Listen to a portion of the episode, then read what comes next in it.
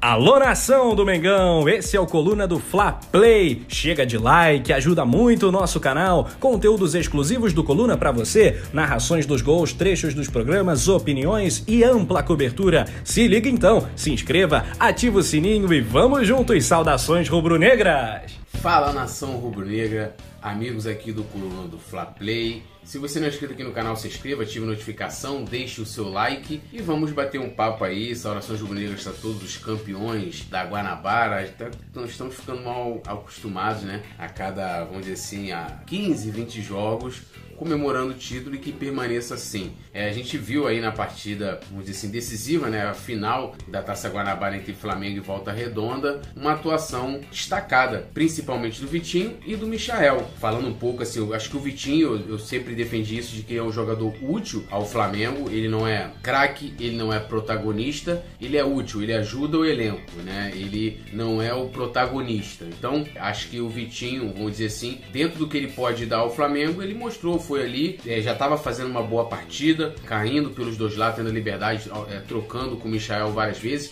E sempre que ele trocava de lado e fosse pro lado direito, o Mateuzinho tabelava, conseguia ir na linha de fundo, fazia cruzamentos, participava ofensivamente. E quando ia pro, lado esquerdo, o Reni a mesma coisa. O Michael já destoava um pouquinho, mas ele foi bem melhor nessa partida. E por quê? Porque a maneira com que o, o armou a equipe do Flamengo, né? É, vai lembrar que como a gente ele poupou vários jogadores, ele deixou, colocou Pedro e Gabigol, o Pedro jogando né, fixo dentro da área, o Gabigol tendo mais liberdade jogando como um segundo atacante, mas o Flamengo não teve um meio de campo, vamos dizer assim, fazendo o papel ali do Arrascaeta, né? Caindo muito ali pelo meio. Então você teve ali Vitinho e Michael, cada um caindo pelas pontas, né? Os dois revezando de um lado e de outro. Então, né, o Vitinho é um, é um bom velocista, é um bom driblador também no mano a mano, e ele conseguiu sair muito bem até nas tabelas, triangulações nos dois lados, né? Dos dois lados de de campo. E o Michael, enfim, ele conseguiu no Flamengo, vamos dizer assim, no jogo em específico, ser aproveitado da maneira em que ele melhor jogou no Goiás. Como? Ele podendo receber a bola muitas vezes em velocidade e estando no mano a mano com o seu marcador.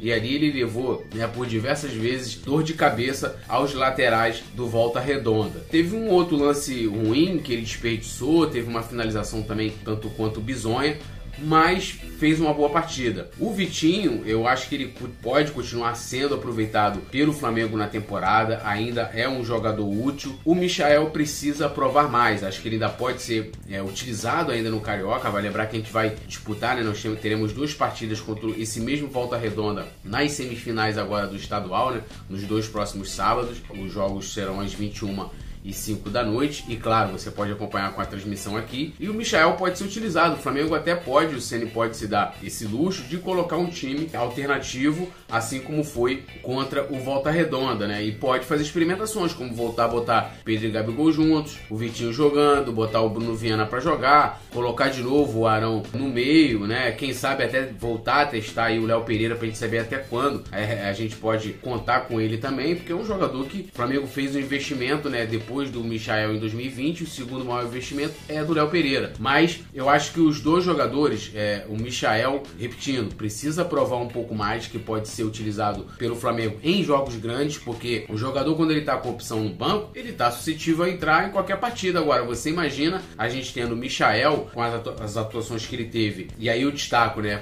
Botafogo, Resende e agora essa partida, as três melhores exibições do Michael, que já fez nove partidas na temporada de 2021, né? Porque a gente acabou terminando a temporada de 2020 também nesse ano. E o Vitinho vem mantendo aí essa regularidade. Teve aí uma atuação destacada, entrou até bem contra o Vélez, né? Perdeu um gol de cara também, mas é um cara que a gente pode contar também na Libertadores. O Michael acho que ainda não. Você ter ele como opção ali ainda não é assim uma boa, né? Não vai estar tá repondo, mesmo que taticamente, porque é difícil você substituir a altura um Arrascaeta, um Gabigol, um Pedro, um Bruno Henrique um, e o próprio Everton Ribeiro, que apesar de não viver uma uma, grande fase, acho que fez uma boa partida contra o Vélez, por exemplo, na terça-feira passada. Então a gente vai seguindo, acho que o momento, né, a gente ter dois bons jogadores como opção é muito bom para a equipe, né? Você ter jogadores em que você pode ter uma alternativa diferente na partida e vai lembrar que o Michel não jogou e, o, e o Ceni também não fez aquele jogo pura e simplesmente de posse de bola do Flamengo, em que o Michel ao invés de pegar a bola e partir em velocidade para o mano a mano, ele tem que conduzir a bola. Aí, meu amigo, brinca brincadeira. O Vitinho já é até um pouco melhor nesse aspecto. Tá aí, mas eu quero saber a opinião de vocês, o que vocês acharam da atuação dos dois, né, é, nessa partida. O Vitinho, inclusive, foi eleito o craque da galera,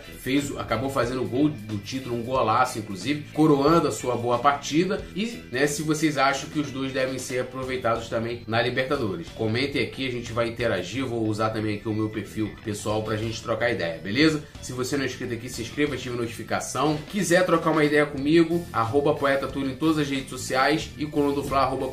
E claro, todos os detalhes, todas as notícias do Flamengo, coluna.